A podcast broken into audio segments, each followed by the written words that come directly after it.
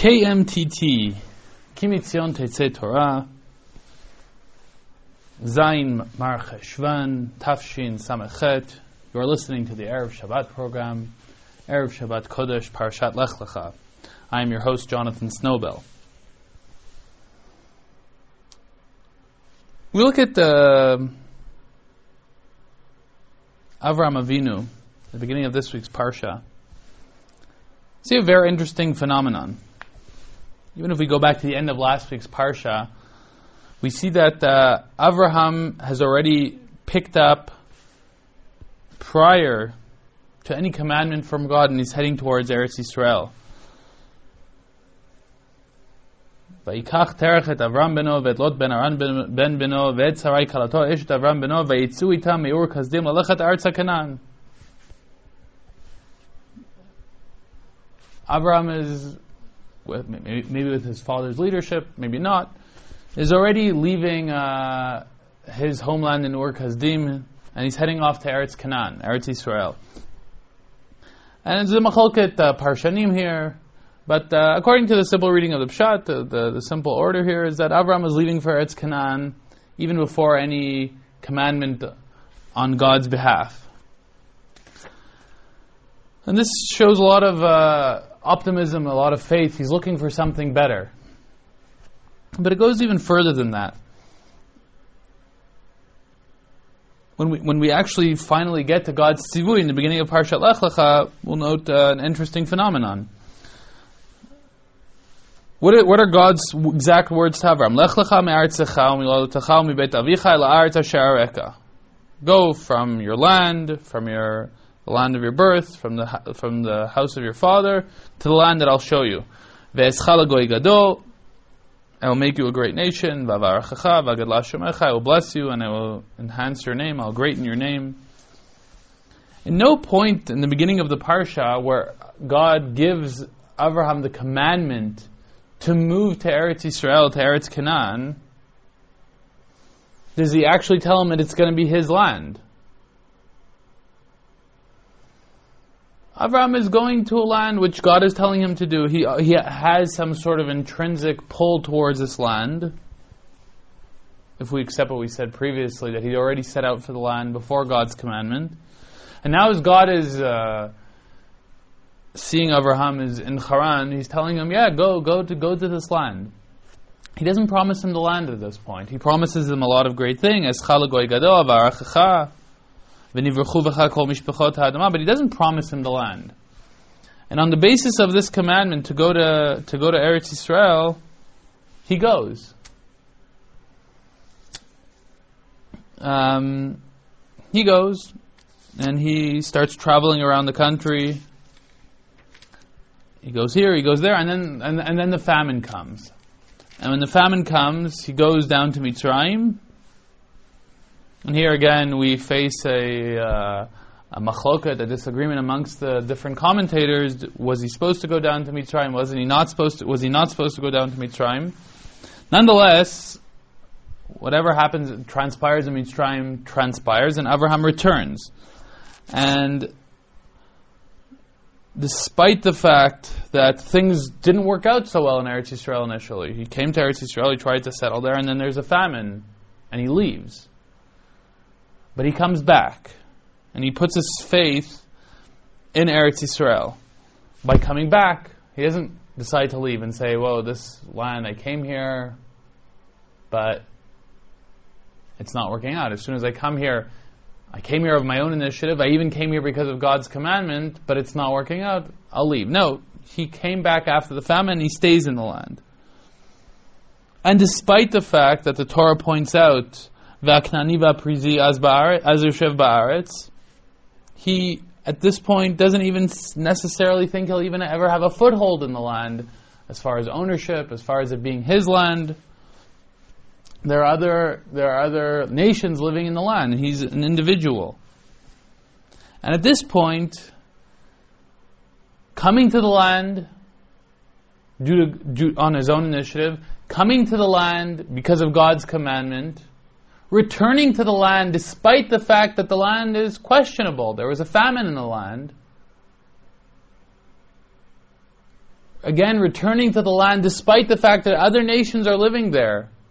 And he's just a small individual person, maybe with a large entourage. What is he against the nations, the Knani and the Prizi that are already established in the land? And he, nonetheless, he puts his faith in the land. And at this point,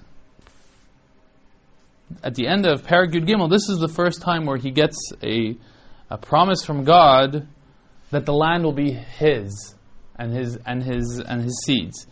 Ki et kol haaretz asher ata ro'eh l'cha ulezaracha ad olam.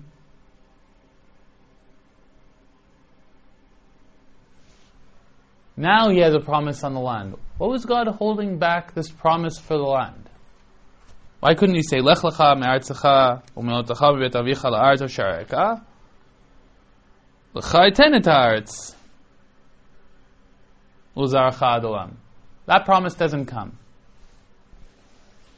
This is a, a strong feeling that I, uh, I think a lot of us uh, living in Eretz Israel and dealing with reality here, the strong feeling that maybe part of the, the, the larger Zionist idea. We came to something because we were pu- we were pulled towards Eretz Israel for whatever different reasons we all might have had, and we weren't promised a rose garden.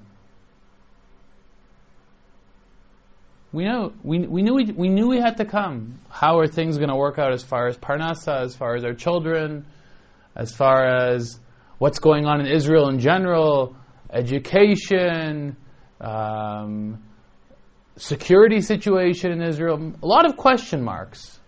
And certainly those of us uh, who made Aliyah from North America, a lot of question marks that we, we, didn't, we wouldn't necessarily have had to deal with had we stayed in North America. And it's with this attitude Abraham Avinu came to Eretz Yisrael. There was a commandment, and, and, many of us who are in Eretz Yisrael today feel too that there's a, there's a commandment for us to be here. But there's also a pull to Eretz Yisrael much beyond the commandment, just like Abraham Avinu was drawn towards Eretz Yisrael without the commandment. But there was no promise. There was no promise that everything is going to work out. We're, we're waiting for the, the next part of the Parsha. Um, we're waiting for that part of the Parsha where God will give us the promise and say, you know what, everything is really going to work out.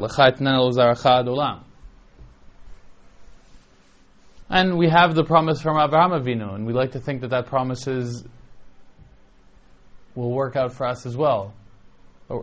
But we're here, we're existing here now on this the fuel of, uh, of this belief that Abraham had that we're going to the right thing, we're doing the right thing, God wants us to be here. We're going to show our dedication through thick and thin. And we're hoping through the dedication that the promise will come as well.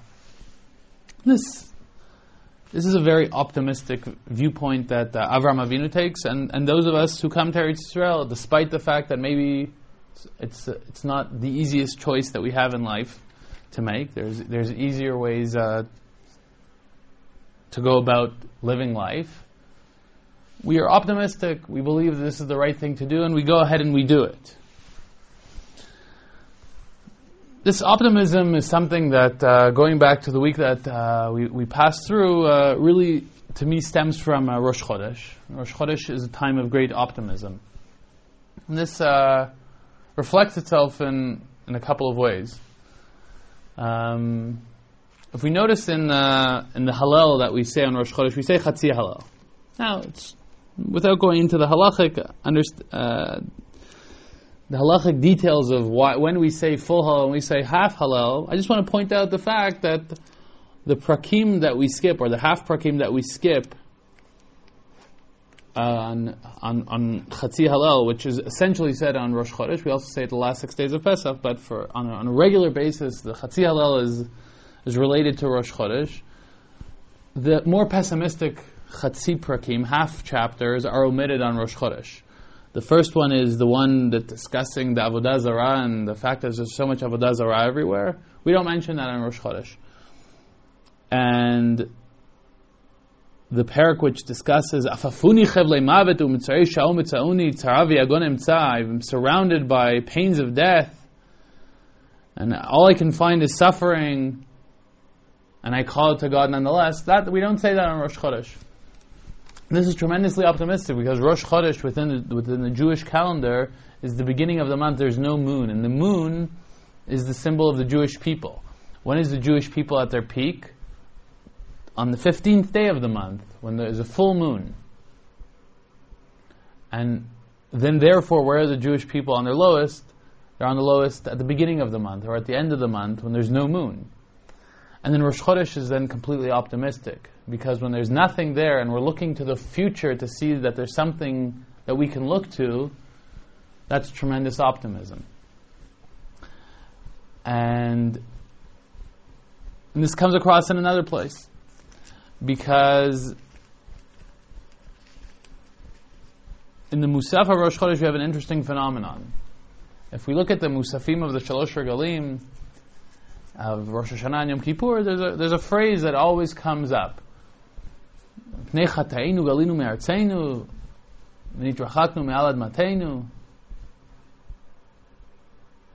Because of our sins, we're, we're in Galut, we're far away, and, and we can't bring uh, the korbanot. And this nusach, these words don't find, there's no place for them in the Musaf of Rosh Chodesh. We just immediately jump in and say it. we don't mention the fact that we've sinned. We don't mention the fact that Beit Hamikdash is destroyed and we have no ability to bring korbanot. We just say Mizbeach Hadash B'Tzion Tachin V'Olat Rosh Chodesh Na'ale Alav. A new uh, mizbeach will be, will be established in Sion and will and will and will bring the, the burnt offering or Rosh Chodesh on it. And you'll bring us to Sion, your city, in, in rejoicing. Yerushalayim bet mikdashcha and to Jerusalem, your bet mikdash, b'simchat olam. Rosh Chodesh in this way mirrors that behavior of Avraham Avinu of optimism. When there's nothing there, there's no promise there's no moon, there's room for optimism. There's room for hope. Maybe because the future is ahead of us. The month is ahead of us. We're coming to Eretz Yisrael. What can we do with this coming to Eretz Yisrael? Avram is saying started off with a famine. Maybe there's only room to go up from here. This is a very uh, important idea that in the places where seeming it seems that there's nothing to hold on to, that we have to put optimism in there. That that there is something to hold on to. So Dafka and Rosh Chodesh, when there isn't a lot to hold on to, because it's the beginning of the month, there's almost no moon so we don't mention our sins, and we don't mention the Khurban Beit HaMikdash, we don't mention the destruction of the Beit HaMikdash. We look to the future. We say, Mizbeach Hadash B'Tzion Tachin. There's a flip side to this. And that flip side, of course, is the fact that we're able to come to terms with the suffering and pain, specifically when we're at a point of happiness. The most uh, the, the, the, most obvious example is at a wedding. At a wedding, when we're at a height of happiness, the chatan and kala are getting married. No happier Jewish event on an individual level. Th- then we, we put the, the, the ashes on the head of the chatan and we sing Imesh Mini. There is this feeling of, in a place where at the height of our happiness, we're able to deal with what's lacking. Um, and if we go back to our example of the Musaf, then on the Musaf of Shalsha Regalim, when we're at the we're at our Zman Simchatenu, the, the Simcha of the Regalim, the rejoicing and happiness of the holidays, then we have the ability to reflect back and and say, Galinu because of our sins, we've been exiled from our country, and the Beit HaMikdash is destroyed. And from that point, we can pray and hope for better. What's an interesting phenomenon to note is the Musaf of Shabbat Rosh Chodesh, which we just passed right now. Because as I mentioned before, the Musaf of Rosh Chodesh doesn't mention any sins, doesn't mention any destruction. As we said, the Hallel of Rosh Chodesh doesn't mention any negative nuances.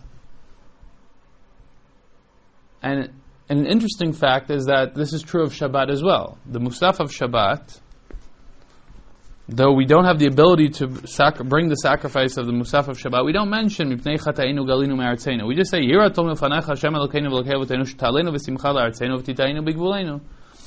We, we hope that it is the will of God that He should take us with happiness into our land and, and, and plant us in our borders.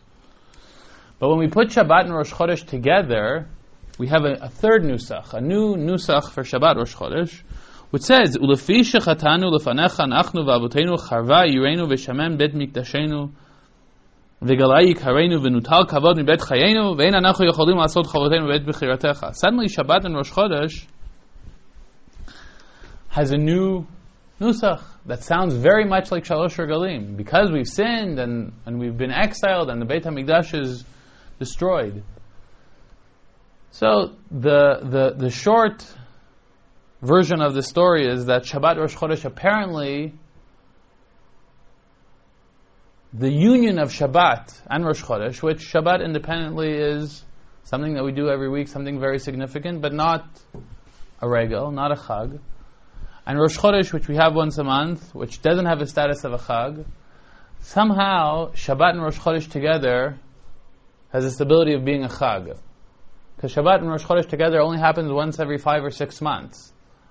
And that's how often a chag comes.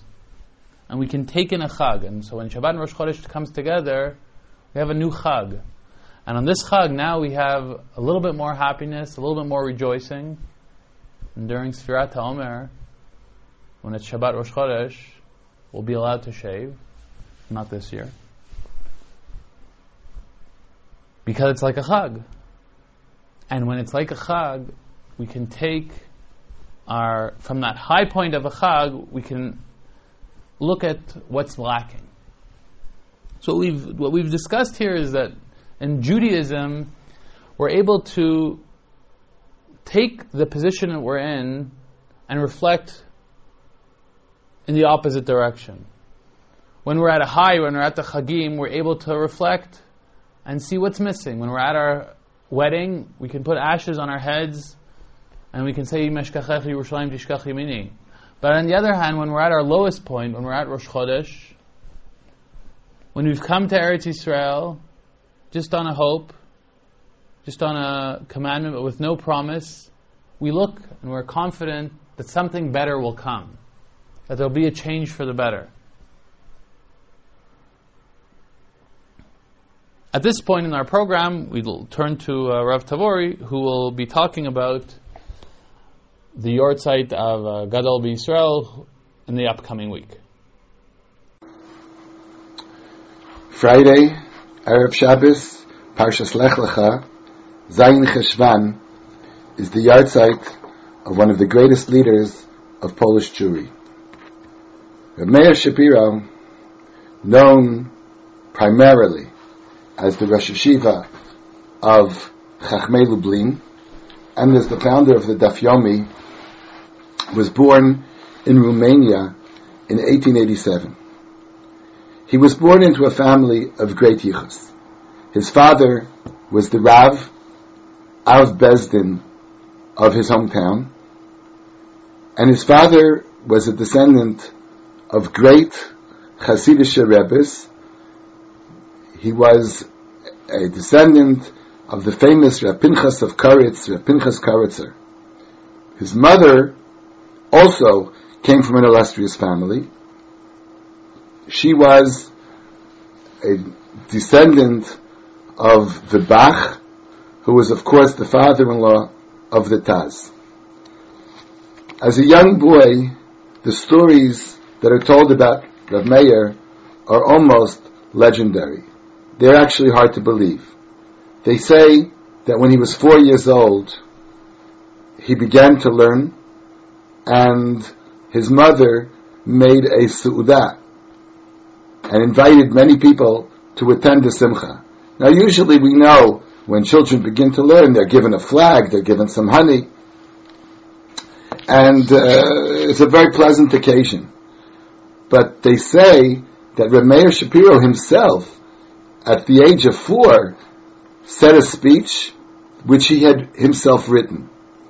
And of course, the legend continues how he was a tremendous Ilui, a child prodigy, who learned primarily within his home environment. We do not know of any yeshiva background or any specific rabbanim who were his teachers, except for his own father and grandfather. At a very young age, he was known as an Ilui and a Masmid, and at the age of 23, he became Rav of a city in Poland, where he stayed for a number of years, until 1924, when he was approximately 36, 37, he became the Rav of Piotrkow, which was a much more illustrious town in Poland. While he was there, he became very active in Agudas Israel. In a certain sense, he identified himself with the Aguda. He said, I and the Aguda are one. In the Aguda ranks, he became the educational director of the Aguda, became one of the leaders of the Aguda, and as the leader of the Aguda, he became a member of the Polish parliament, the Sejm. The Polish parliament always had certain Jewish representatives, and Rameir Shapiro was chosen to be that representative. He had a knowledge and awareness of the foreign culture and could deal with issues of the Sejm. He was also apparently, as we can see from pictures, a very striking appearance, very noble carriage, and seemed to have made an impression upon everyone whom he met. Of course, the major two events of his life are the most remarkable stories of Reb Meir Shapiro.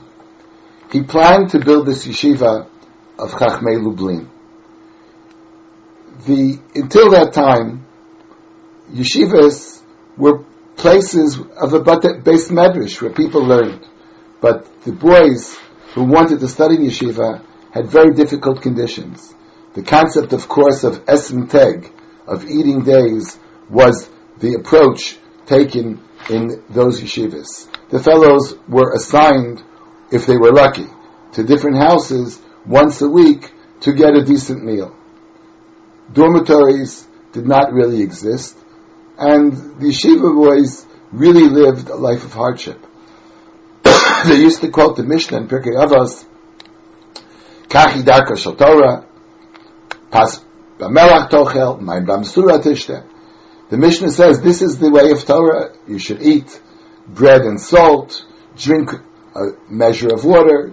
Your sleeping conditions are not very good, but somehow we think me'aniyin takes a Torah from the poverty stricken, those people that study day and night in the, in the being themselves totally indigent, somehow will, Torah will emerge.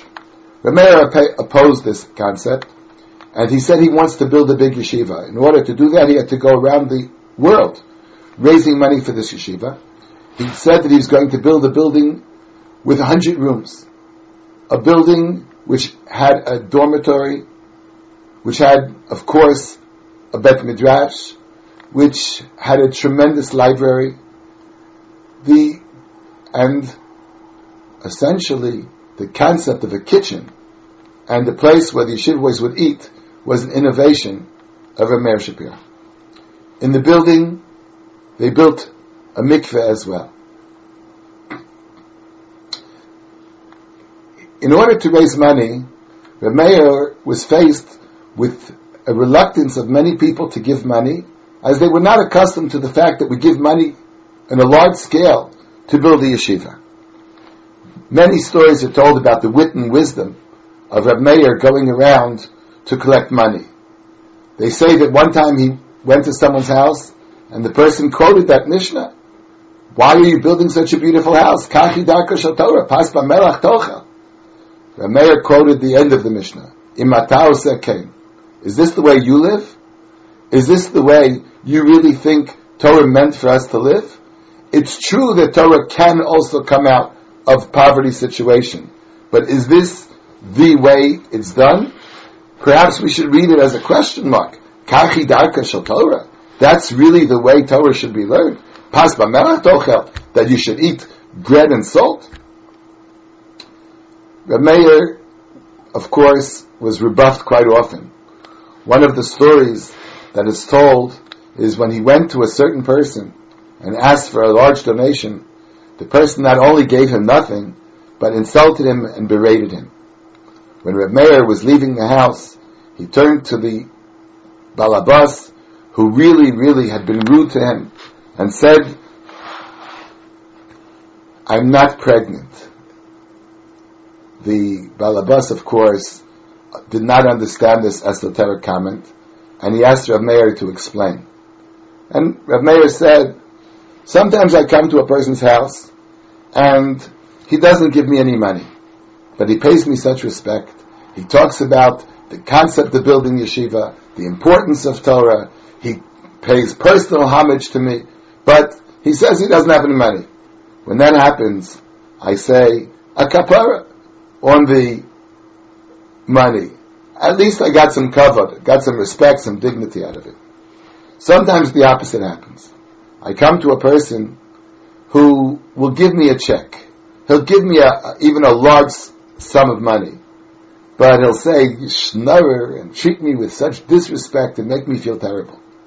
And I'll walk away from that house and say, a kapara on the, on the dignity and honor. At least I got the money. In your case, he turned to the balabas, you both insulted me, hurt my feelings, and gave me no money. That's a kapara both on the money and the kavod. That's two kaparas. Only a pregnant woman needs two kaparas. Of course, Erev Yom Kippur, there's a custom of doing kaparas. And we always do one kapara. Once upon a time, today also, some people take chickens and do a kapara. We take one chicken. But a pregnant woman has the custom of taking two. One for her and one for the embryo, for the child. So, a pregnant woman takes two kaparas. The mayor said, I don't need two kaparas. Needless to say, the wit very often accomplished what a straight appeal could not do. And Reb Meir built the yeshiva. When the yeshiva was built, there was a, a Yom Tov, actually, in Poland. People came from all over. People even came from America to witness the establishment of the yeshiva. And it was a magnificent building. I had the privilege of visiting this yeshiva when a few years ago I went with a group of students from Yeshivat Har Etzion on the trip through Poland. We had known that the building of the famous Yeshiva of Chachmei Lublin had become a medical school, and later, more recently, it has been rebought by the Jewish community and is being rebuilt or refurbished redesigned to be a home of Jewish culture where shiurim will be given. I went to the Bet Midrash, a very impressive building which apparently had been used as a lecture hall in the medical school after the Churban of Europe, and I gave a shiur there. When I gave the shiur, I explained that one of the entrance requirements to the yeshiva of Chachmei Lublin was to give, was to know 200 pages of Gemara by heart.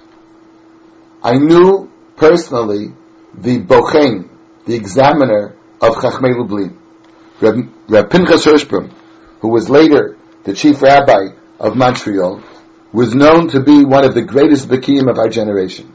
He knew Shas word for word by heart, including the little numbers the sides of the page. He had a photographic memory, and the entire Shas was printed in his mind. He told me that he used to give bechinas on any 200 pages that the boys came in, and he always wanted to show that there's something more, a little more bekias, a little more understanding that they could accomplish, and therefore he knew the entire Shas, no matter which 200 pages you came, not only could he test the boys without a Gemara, but he could also show them that he knew it better than they did. I pointed out the irony of the situation. Here I am giving a shiur on the stage, on the bima, where Meir Shapiro stood and gave shiur, in the place where Av Hirschprung was the bocheng, and I couldn't have even been accepted to the yeshiva. To know 200 pages Gemara by heart? I wonder today how many Ramim in yeshivas actually could have passed the Bechina to get into Yeshiva of Chachmei Lublin. The other major accomplishment of Meir Shapiro's life was, of course, the Daf Yomi. At an Aguda convention, Rameir proposed the idea that Jews all over the world learn the same pages. He had a few ideas in mind when he proposed this idea. One of them was that Jews from all over the world will have something specifically in common. At the end of the day, a Jew at that time traveling by train, today, a person flying from Israel, landing in, in, in could say, could meet somebody in shul that night and they could discuss the daf yomi, the daf that they learned that day. They both had learned the same page. Another concept of the daf yomi was that there were certain mesechtas that were learned more in yeshiva and certain mesechtas that were learned less. Rav Meir's idea was that we should learn all mesechtas. The entire range of shas should be learned. And of course, if you learn daf yomi, so within seven years, you accomplish the fin, the siyum hashas. You finish the entire shas in somewhat above more than seven years. They say that the first day, this suggestion created a great amount of discussion, and people weren't really sure how it would take off. Would it happen? Would it not happen? One of the other great leaders of Polish Jewry at that time was the Ger Rebbe, who of course attended the Knesset Gdola, this big meeting of Rabbanim in Europe. A group of Hasidim went to the Ger Rebbe and said to him, Reb Meir made this, uh, this discussion, this idea. What do you say about it? We'd like a discussion of the topic. The Ger Rebbe's answer was, I have no time to discuss it now because I'm on my way to begin Daf Yomi. This, of course, was the signal for all Ger Hasidim to begin learning Daf Yomi, and Daf Yomi has since taken off to a tremendous extent. Perhaps in the first 20, 30 years, there were chevros, there were groups that learned Daf Yomi. But today, we have seen such a proliferation of shiurim of Daf Yomi that it's simply incredible, and we just wonder the nachas that Rab Meir Shapiro would have seen from his idea.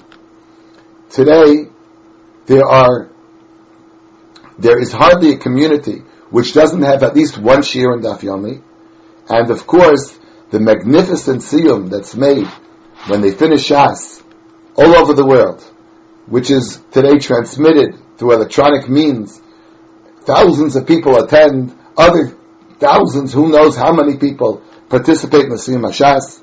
This is part of the great mif'al of Rav Meir Shapiro. Unfortunately, these two great ideas were accomplished by him, but much more may have been done. But Rav Meir Shapiro died at a very young age. He was 45 or 46 when he was niftar, it's almost mind-boggling to think how much this man has had accomplished in such a short lifespan. The legends of his death are even more remarkable. On Zayin Cheshvan, that year, he assembled Talmidim around him and told them to sing and dance. They say that they sang to a tune that Reb Meir Shapiro had himself written. He loved those students, wanted to be with them on his deathbed.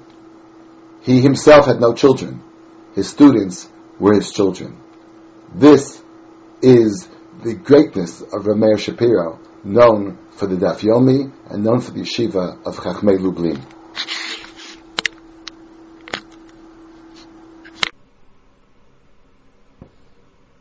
Thank you, Rav Tavori. Um, we'll be just about wrapping up our show for this Erev Shabbat. Um, again, we like to end up uh, just like uh, we discussed on an optimistic note that uh, Abraham came to Eretz Yisrael without a promise, and at the end of the, in the middle of the parsha already, he got a promise that because of his devotion to Eretz Yisrael, because he came to Eretz Yisrael without a promise that it'll be his land, and he came back to Eretz Yisrael despite the famine and despite the fact that other nations were already living and entrenched in Eretz Yisrael, he came back to Eretz Yisrael, he settled in Eretz Yisrael, and and he got the promise. And with this optimism, we hope that uh, today on Zayin Mar Cheshvan, that here in Eretz Yisrael, we began saying V'tein Tal U'Matar Livracha. We began praying for the rains that we should have a, a very rainy season, that uh, the Kinneret gets all filled up, maybe overflows a little bit and fills up the Yam HaMelech as well, which is, by the way, also mentioned uh, in uh, in this week's parsha. But uh, we hope uh, for an optimistic Shabbat in which we get the promise as well. L'chaiten et haaretz hazot, ki et kol haaretz asher ro'eh, ulzaracha adolam. Shabbat shalom.